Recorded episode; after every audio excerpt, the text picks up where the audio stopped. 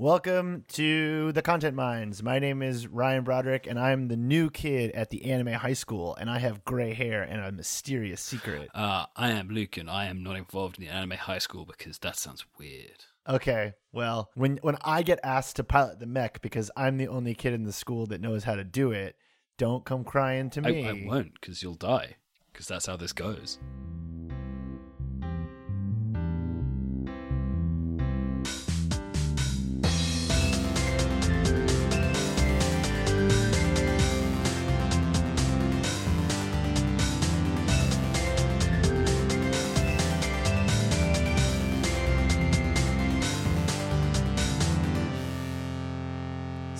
Uh, this week we are talking about the election, the U.S. election. You say this, you this like there aren't other elections in the world. There are actually a lot of other elections in the world. I know, I know, I know. So we are talking about the U.S. election, um, which is a fairly big deal.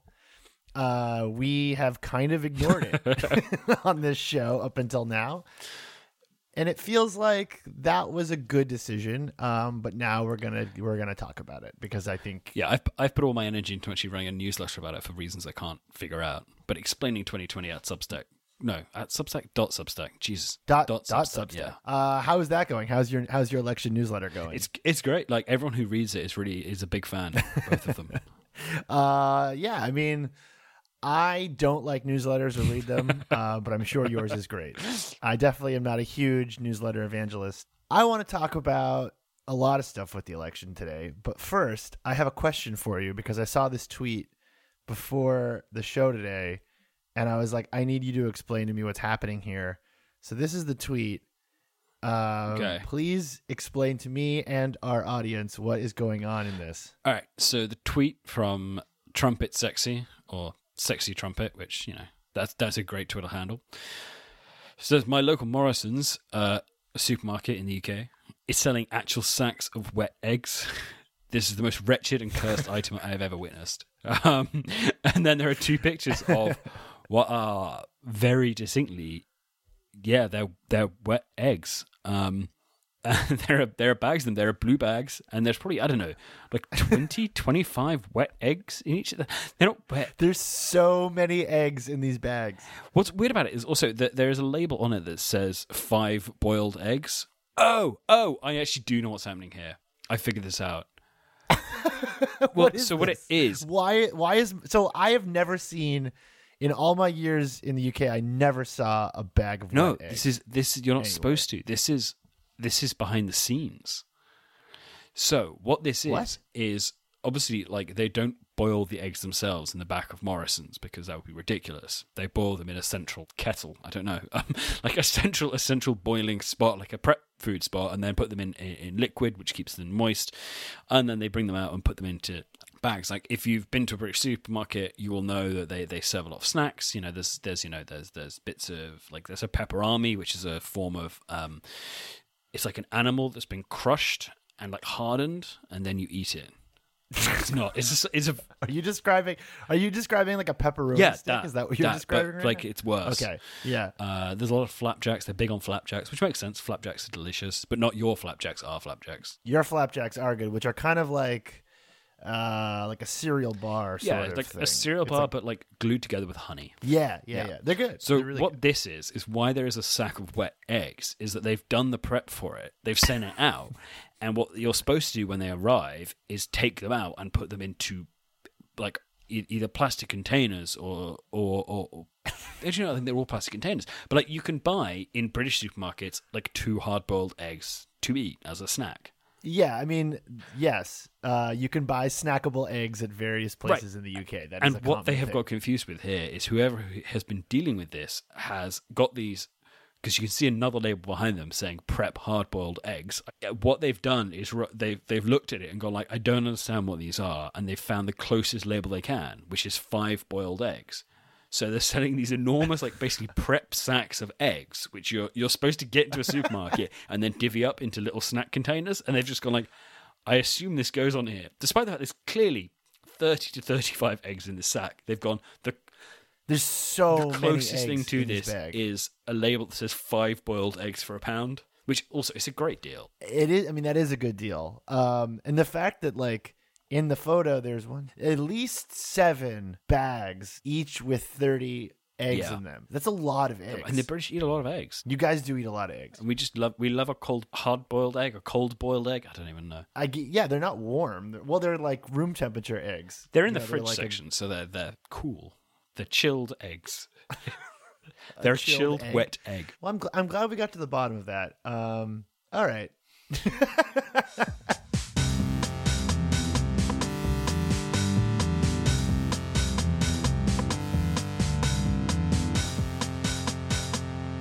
now that we've we've gotten to the bottom of that mystery, Let's talk about Um, another wet egg. I wanna- Joe Biden. let's talk about the most famous wet egg of all, Joe Biden. I want to talk about the election, but I want to specifically talk about a thing from the last election, which I feel like is useful to talk about for this election, which is Pokemon Go to the polls. I don't know who created Pokemon Go,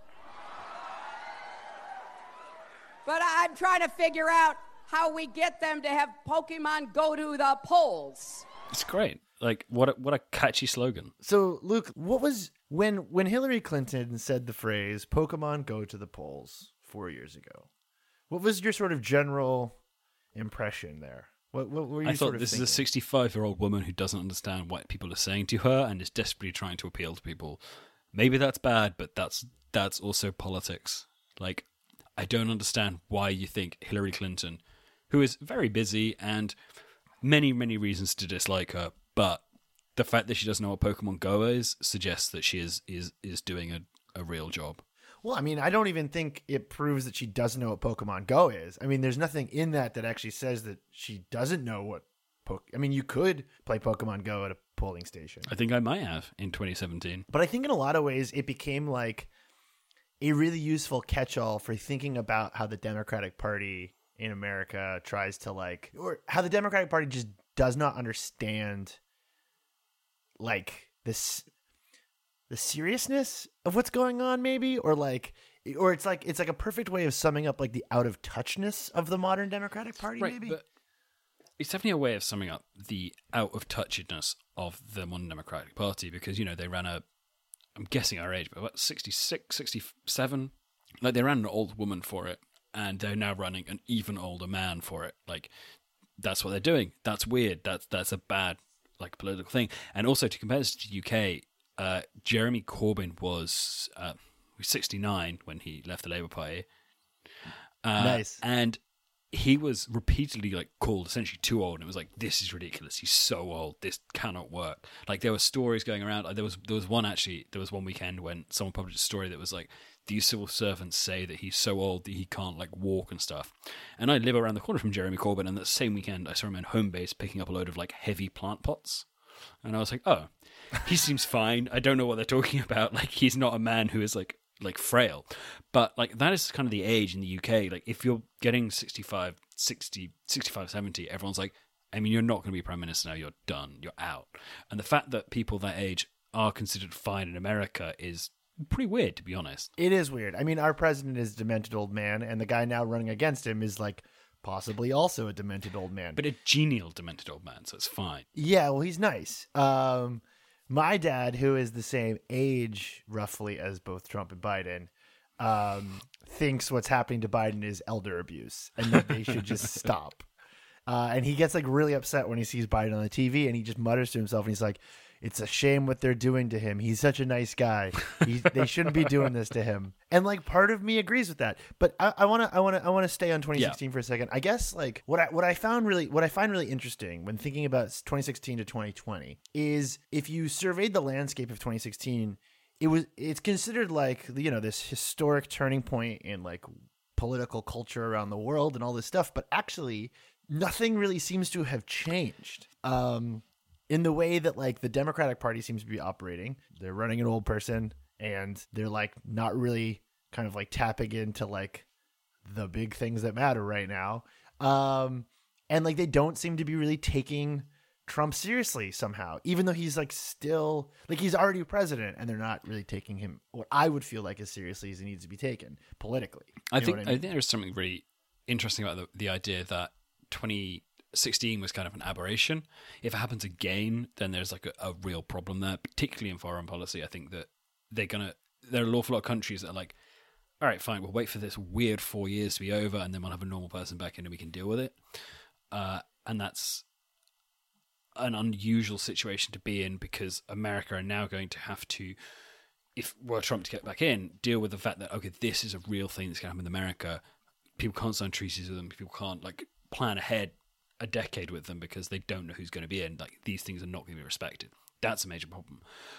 What the Democrats are looking at now is they're kind of say, well, no, this was an aberration, which I, to an mm-hmm. extent, I agree with. Like I think that there are there are things that you can you can do and say it is weird that Trump won in 2016, and it is. Like he should not have won. It is weird. By pure mathematics, he he didn't win. He actually lost by three million votes. Like it's kind of crazy Yeah, yeah, when you think about it. Like oh no no, three million more people voted the other person, but there was this weird quirk in a few key states that meant that he didn't win.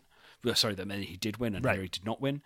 So I also think like the Democrats aren't necessarily wrong because there's also a shift. Like I'm going to get into the numbers here, but there's also a shift happening in certain states that means that they're not wrong if they can hold on. Right. Okay. Well, let's let's let's let's set this whole thing up here, which is that like, if you if I had to pick a couple of things that happened in 2016 that like sort of defined that election cycle, I would say, um, huge amounts of misinformation on online platforms, and those platforms were like pretty pretty bad. I with I think I would just say border borderline negligent. Negligent. They were rewarding it. That was the major thing. Like, Yes. people were incentivized to produce information, misinformation by the platform. So you got that going on, and then you also have you have a Democratic Party that is trying to operate like everything's normal and everything's fine, and not really getting the wind change in the country that was sort of happening.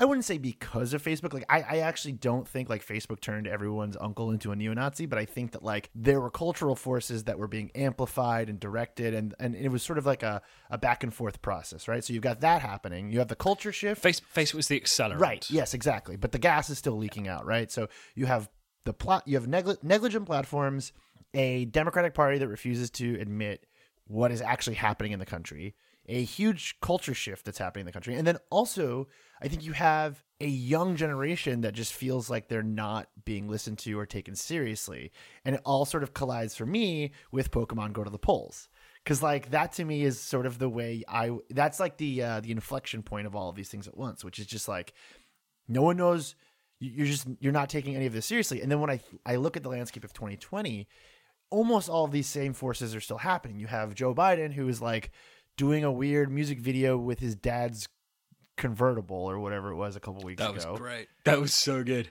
My dad, my dad, he really knew how to drive a car. My daddy really likes to fuck cars, and I want to fuck a car just like my dad. You know, great. It wasn't even that. He just said, my dad, he really knew how to drive a car. and it's like, oh, that's just Yeah, standard. which- All right, great. Like what? Is, like uh, so does mine. Yeah, that's I crazy. know many people who can drive cars. I love car. Yeah, I love to drive cars. Wow, that's great. Thanks, Joe. And like you know, it looks like yeah. I mean, the poor guy. like look, they look at him. But then you also have like another cultural shift happening where instead of the country going towards the right, they're now going to like whatever direction everyone being a conspiracy whack job is, right? Like we're almost like past left and right into into this like new landscape of just like everyone's dem- like uh Alex Jones. Okay, so I'm going to throw a thing at here, which is have you heard of the lizard man's constant? I have not heard Okay. of that. So the lizard man's constant is the idea that regardless of what poll you do, what survey you do, three percent of people are going to say yes, I believe that. Doesn't matter how batshit it is. Like that's just that's just what people do because some of them are pranksters, some of them are the sort of people who, if you say something crazy, to you, they're like, yeah, that sounds right. Like there are there are a bunch of people who do that, and the lizard man's constant is considered about three percent. Basically, whatever you say, if you know, if you say is the moon made of cheese, three percent of people go like, yeah, probably. Like that's I actually awesome. watched a video of the Wallace and Gromit scene where they cut up the moon and eat, turn it into cheese. It's good and it's like crazy how delicious they make the moon right cheese look. exactly. Yeah. It's good moon cheese. Um, so, and what I think is when you look at a lot of these polls, like particularly the QAnon stuff, like there is an over sampling of them, and I think that a lot of it comes down to this kind of lizard man's constant. Like, if you say to people, like one of the big question things that went out last week was, I think twenty seven percent of the of Americans said like they believed in QAnon, except when you got into it, it was like twenty seven percent of people believed that uh, there are elites who uh, have control undemocratically, and it's like, I mean, Bitch, me too. That's crazy. that's true. Like that's that's basically that's that's Henry Kissinger. That's uh, FBI Hoover. Like that's there's a bunch of people who like that's just obviously that's true. It's fine. That's totally happening. Yeah. Yeah, and I think that kind of comes around to, to the same thing where I think you can oversample the idea that you know a lot of people believe in this because they're very vocal and you know we can now see them on social media. And I personally think that I, basically I'm coming at this whole thing from a different direction, which is that I think that this is more normal than we think it is, and it will look much more normal in 20 years' time. What's more normal? All of this, I think. What is this? What? What? I no, think- you got to define what you're. What like? what I mean whole- is, I think the Trump aberration will look more normal. Like it's a, a it's a spasm of a dying society. Like that's what it is. Like you get these moments where you know everything's moving in a single direction, and then suddenly through a quirk of an electoral system, through a bit of anger. Everything gets very, very weird in a very short period of time. And then it goes like, no, no, we actually do understand the direction we're going in. Yeah, I mean, I think that's true. You and I had these conversations four years ago, actually. Uh, We did. right after Brexit, because like I was in London for Brexit, and it was not a good time. It was weird. Uh, it was really weird. Um, but I think once that happened, you and I, our conversations at the pub started to get a lot darker. But also, it started to get. I, I feel like we immediately kind of clocked that this wasn't gonna be as. I don't want to. I'm trying to. I'm having trouble actually explaining this. Like, It's the idea of this too shall pass. Like yeah, and I don't want to. But I guess what I don't want to do is I don't want to downplay the immediate effects of the Trump administration for anyone who's listening to this. No. You know, I I'm aware that like we have a, an amount of privilege. I mean, you especially because you're not American. You know, to say like the Trump administration and its negative effects will pass is fine as long as you're not directly in like you know the uh the flight path, right? Yeah. And but that but that being said, I do think I do think that a lot of the stuff that's being like bandied about as like being brand new in the Trump era isn't actually new at all. Not at and all. is sort of a core part of American identity. Like a crazy rich man conned a bunch of people into doing a thing, and we all had to like go along with it for a while, and then like we're gonna decide not to do that anymore. That literally happens like every ten years in this country. Yeah, exactly. You go back through some of the bad presidents that the US has had, and the bad candidates. Like Barry Goldwater, like got heavily beaten, but that was kind of because the country was less partisan at that time. But he was off the reservation. Like he was not a good dude. And you go through some of the others. Um, Warren Harding. Warren Harding is probably a really good example of just being a very bad president, a bad president who didn't give a shit and made bad decisions in office. Uh, and there's lots of these different people. Like he was, yeah. You go back through all of these presidents. Like I mean, you elected Nixon at one point. Like We sure did. You're like, oh, you you did Nixon, you did the Nixon thing, and there is not actually any proof that Trump is doing anything worse than Nixon. Yes, I would agree. He says a lot of dumb bullshit and Yeah. he tweets a lot of dumb bullshit. But and I guess that's like part of the problem too. And I don't know what the answer is to this because I don't want to get I don't want to go into like a whole like we need to fix the media the way it covers Trump thing because like that's so boring and no one gives a shit. But like you know, you and I were talking about the Despacito thing from this week, and it's like a perfect it's a perfect example of how we're still doing the same shit around Donald Trump's nonsense four years later. And it's just like, when are we going to learn? So, for those who are listening who don't follow all the stupid machinations of Donald Trump, uh, Luke, can you do like a rundown of, of what happened this week? So, oh God, Jesus, it's it's so dumb.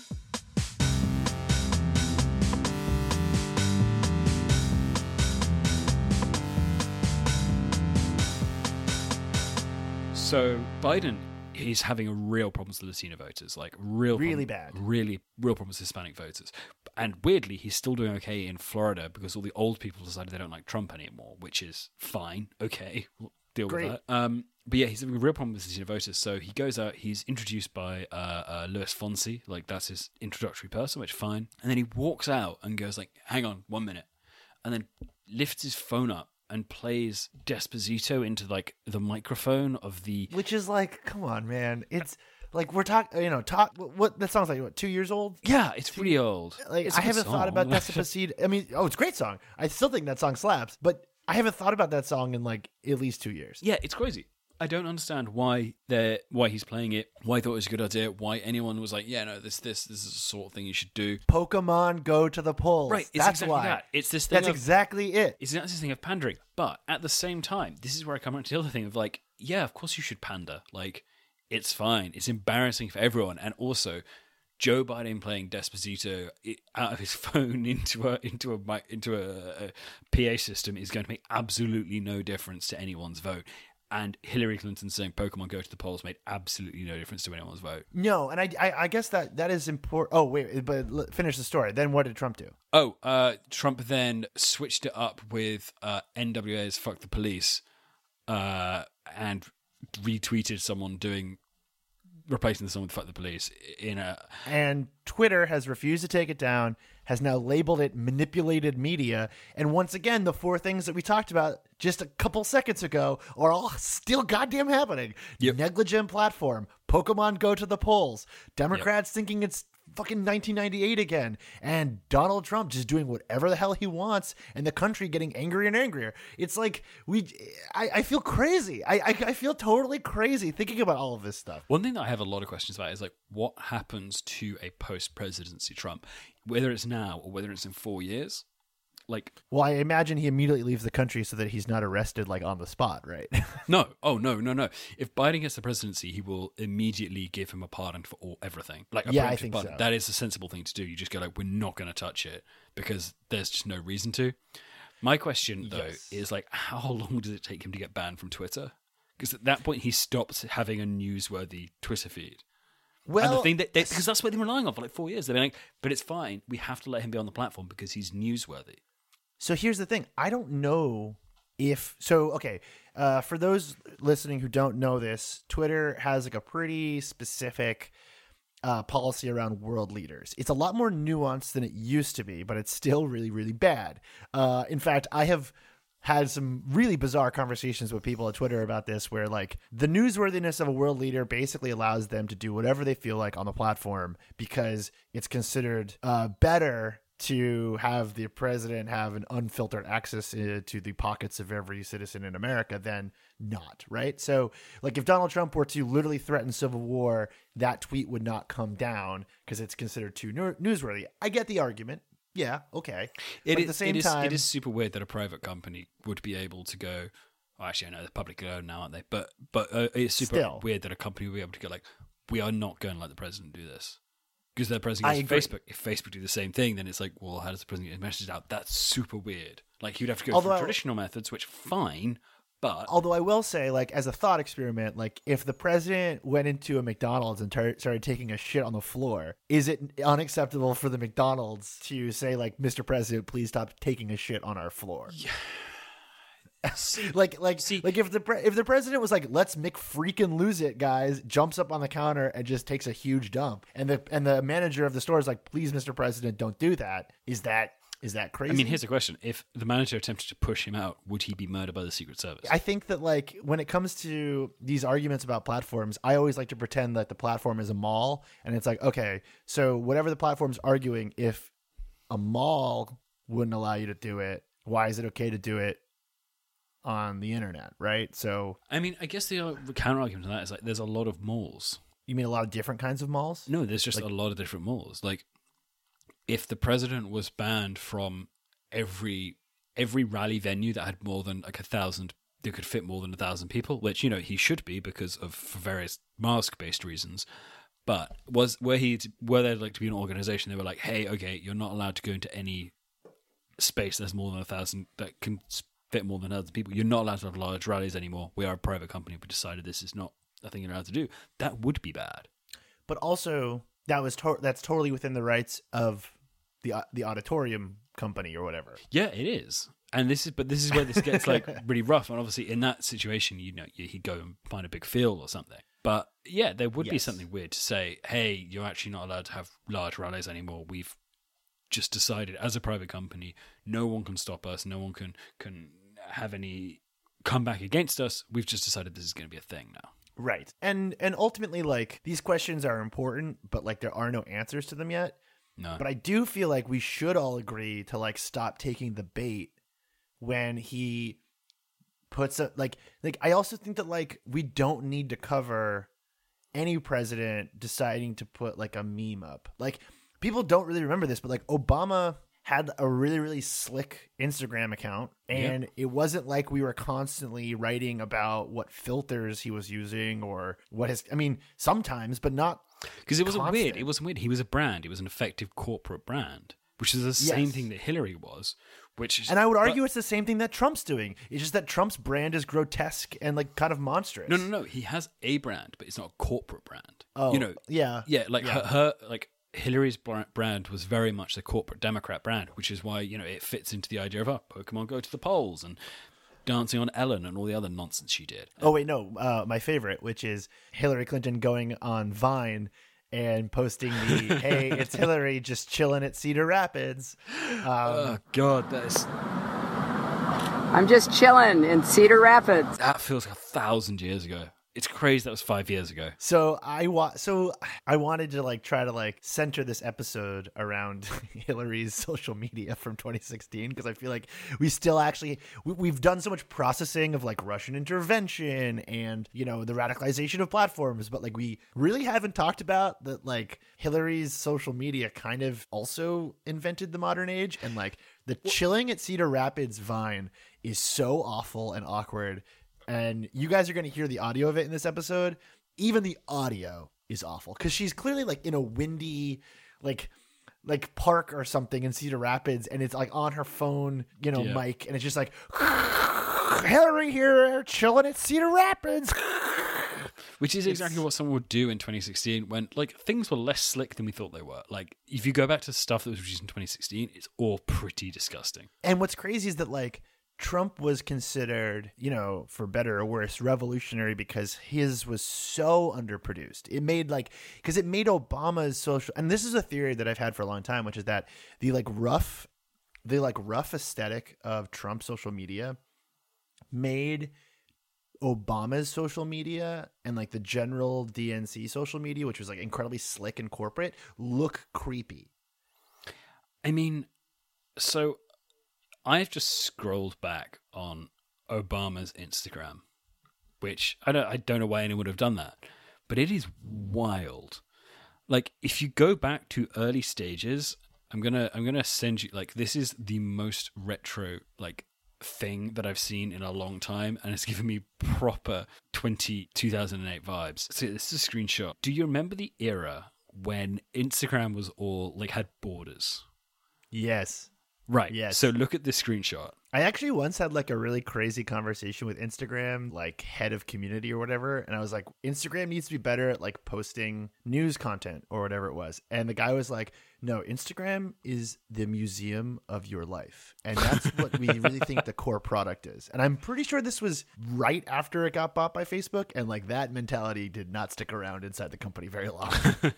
okay, but yeah, well, the thing I've just sent to you is it is six photos from the 2012 campaign. So even 2008, okay, okay, I'm, I'm opening campaign. now. Oh, oh, Right? gosh. It's just oh my gosh. incredibly 2012. Okay, wait. Let me explain. Let me. Ex- this is so wild. Uh, okay, so the first one is uh, Michelle Obama, and it's got that like fake Polaroid border. Yep. And then the next picture is the forward banner, and it's like clearly put in an Instagram filter. In fact, all of these photos have Instagram filters. Heavily filtered. But the two photos in here that are like so wild to look at now are the two the the, the other two which are in that weird like vignette Yep. cutout Yep. frame. Oh my gosh. And this was like this was considered like you know books were written about this. This was Like, this was like this was huge. And what's crazy now is that like it all looks both extremely amateurish and like dated, but also compared to Trump's thing, it's so boring. It's like incredibly boring. There is not a single interesting photo in here, other than the fact that like every ninth photo has the fake Polaroid thing with like EU RVP 100 in like that weird dot font at the top. Oh man, I've just oh, I've seen one on here that has the um the border where it's like scrubbed out as though you've like taken a bit of tape off the top of it. Oh my god. It's so Well, like- good. Ah. That's what's so crazy to think about is that like the internet used to be important people being extremely boring and normal people being like absolute wild fucking assholes. And there was like this agreement that like you would not punch down and and it was sort of like a um like a public execution kind of vibe, you know, like all of us in the crowd got to like scream and yell and be lunatics and all the rich people had to take it. And then Trump's big sort of trick or sort of big revel- re- revelation was to be like, no, I'm also going to be a screaming maniac, and you're just gonna have you're gonna have to deal with that. And turns out that's fascism. uh, because like now every celebrity and every rich person does it. They all, I mean, literally right now as we're recording this, Kanye West is pissing on his Grammy. So like, you know, the whole world is kind of spun out, and it's so weird that the, the Democrats are acting like that didn't happen, which makes me feel crazy. It makes me feel crazy, but it also, I do think this was this weird burst of time.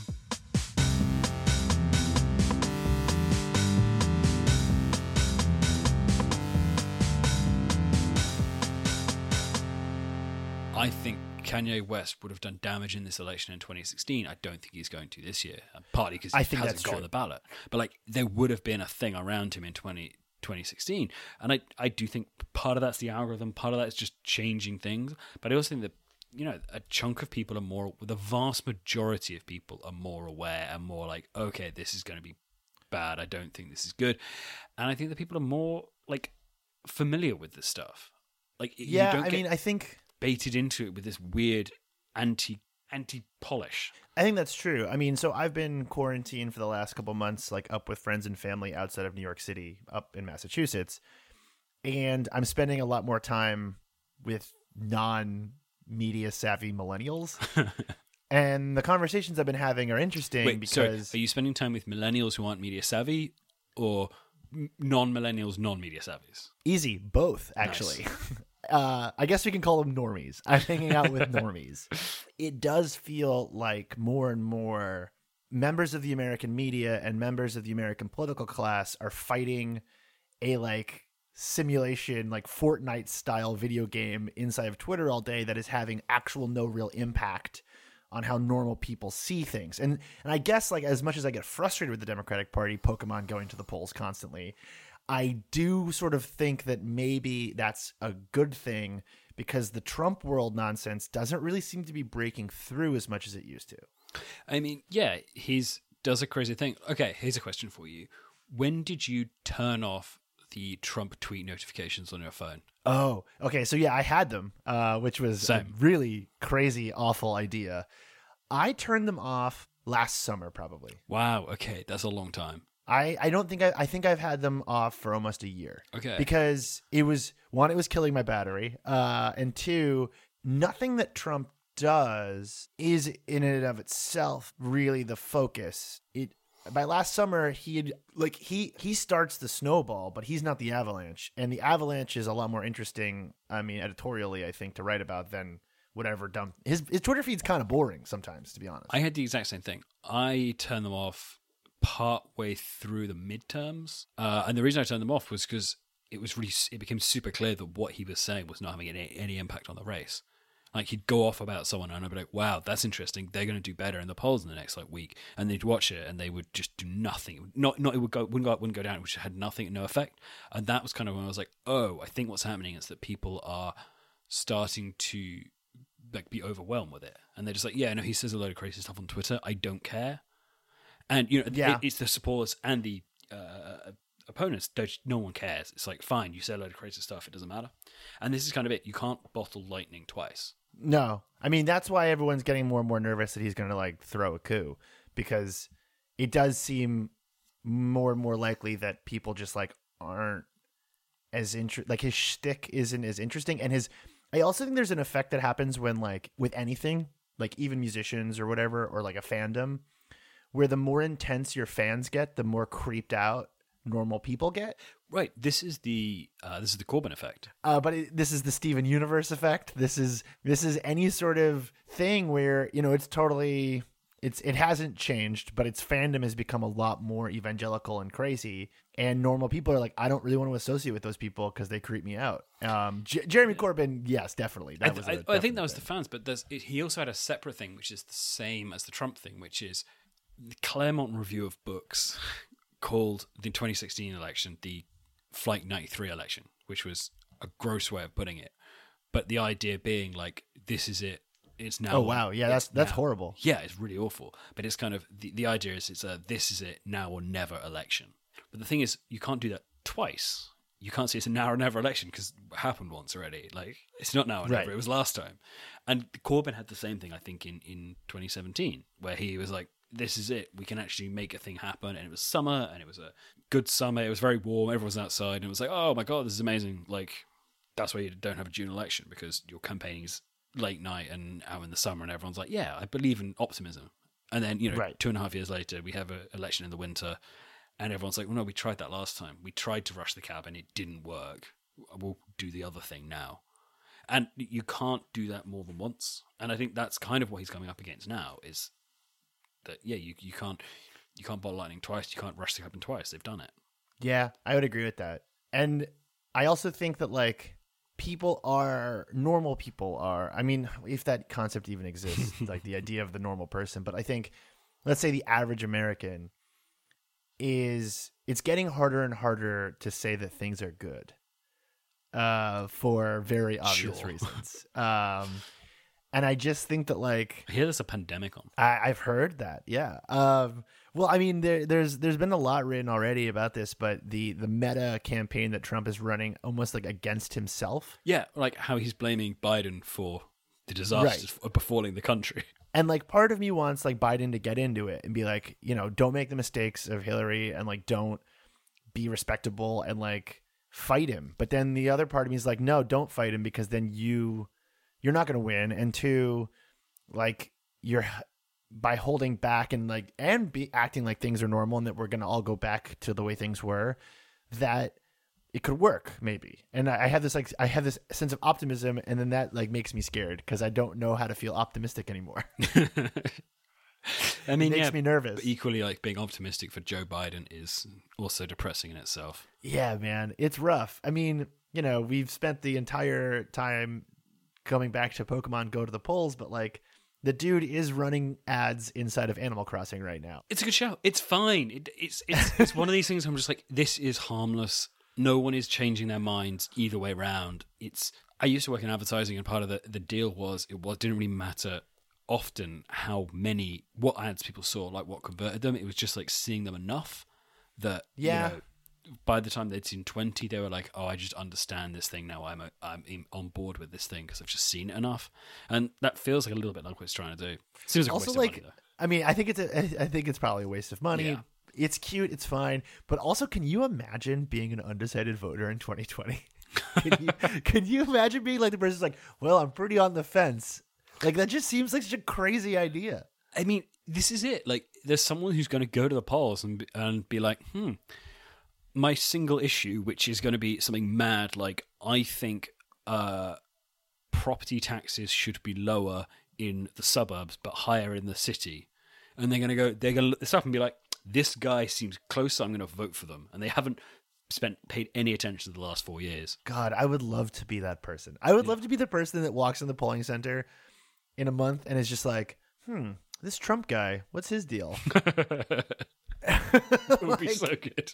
like can you imagine oh Every now, So, and, uh, every now and again, they do polls. Like last year, when it was getting very intense about Brexit, they do polls, and there'd always be like one percent of people who'd be like, "And Brexit, what is this?" and it's like, "Oh, my god, I want to be you."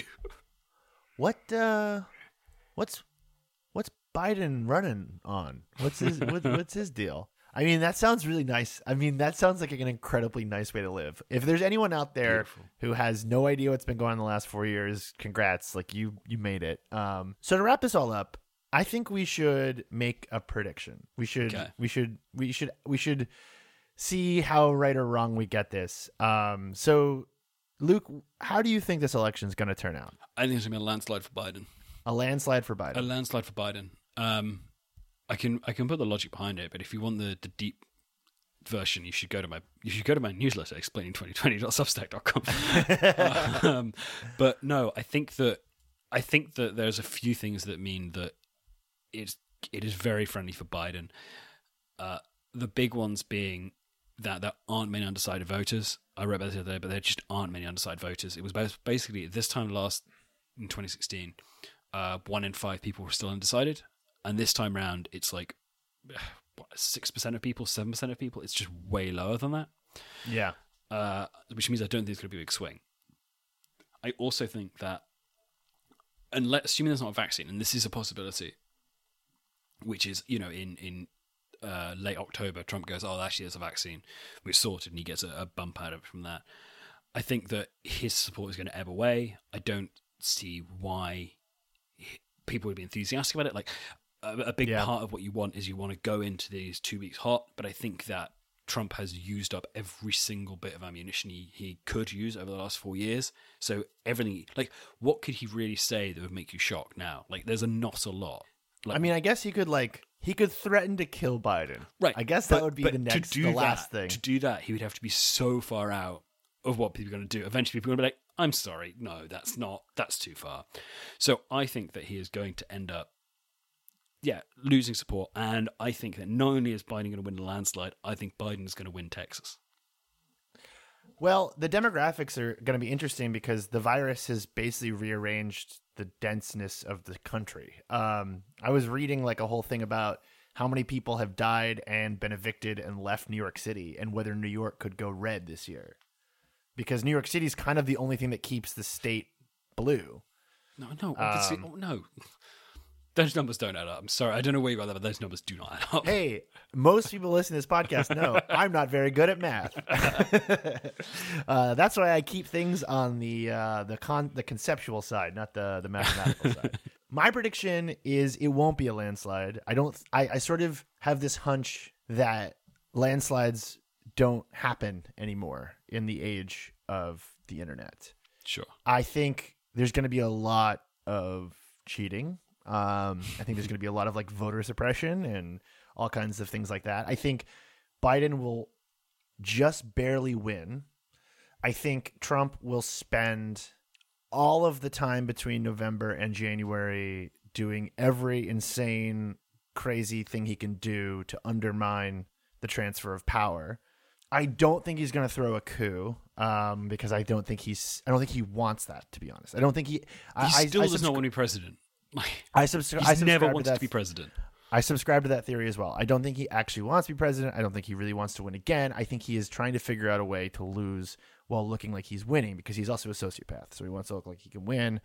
I think he will do the most damage of his presidency, though, in the period of time between November and January. Absolutely. And I think he will create. I, I, I think we'll probably look back and be like, oh, like we're not a healthy country anymore and we might never become a healthy country again I mean, because of the way the transfer of power works. I think it's worth remembering that like a big part of the damage that Trump's done is probably in the ju- judiciary because yes. he has put so many judges in. I, I, don't know how the Obama administration left so many judgeships open, but he has been filling them for four years, up and down the country on every level. Like yes, I mean he's going, rotted out it is going to take two decades for that stuff to get cleared out. He's rotted out the whole country. Like even if Biden comes in in January, and even if they come on in, and you know we get a vaccine in July, and everything almost feels like it's going back to normal. The country is so fundamentally broken. Like things just don't work, and they and that are not gonna work for a long time because we have a lot of really bad people who are now part of the government. Like we basically have like you know the, the the whole thing is like America's an oligarchy and it's like well we, we we have a we have a kleptocracy now. We have a we have a we have a government run by like crooks and con artists and grifters and that's not to go away uh anytime soon unfortunately. Yep, that sounds um, right. And like we're we're about to get like a shitload of QAnon people into like local and like state government and stuff. I'm a huge I I'm fascinated to see how that pans out. Like, what happens if you're a QAnon person in government? I, I, I, so much of this doesn't make any sense to me because, like, you're a QAnon person, you're in Congress, and you believe that Nancy Pelosi is a Satanist who eat ba- eats babies. Like, how do you end up on a committee? Like, what do you well, do? I, I think it's very simple. You grind the government to a halt. You perpetuate all the crazy bullshit from Q because it gives you power and it you know it allows you to do nothing.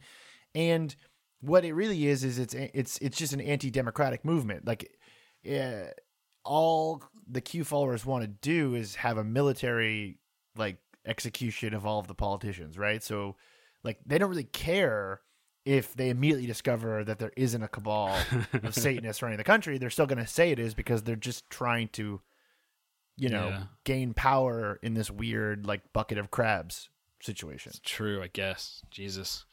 Yeah. So uh that's my prediction is uh the country's screwed up uh but Biden will win and we're going to fight about it for the rest of our lives. Uh, yeah. and we can all hang out uh at Joe Biden's Animal Crossing island uh until then. No, you know what's going to happen is uh, Donald Trump Jr. is going to try and run in 2024. He's going to not get the Republican nomination because they're all like, okay, that was that was bad for all of us, and he is then going to run as a third party candidate and draw like five percent off the vote of the Republicans, and there's going to be an enormous landslide in 2024 for no apparent reason. So so actually that's interesting. I have read a lot of good stuff that has been arguing that like the biggest legacy of this period of time isn't the destruction of the Democratic Party, but it's like there is just no more Republican Party because it gets split into the QAnon party, the Tea Party, and like the Trump party, and none of them work together anymore because after Trump loses, they it all just shatters. And that could that could be, you know. That's true. If you had a better electoral system, that would be a problem. You'd have your own the Republican Change UK. Uh, Right. But no, I mean- that you they got to get together again. That's how this dumb system works. Yeah, I mean, until it doesn't anymore, I suppose. Yeah. Um, True.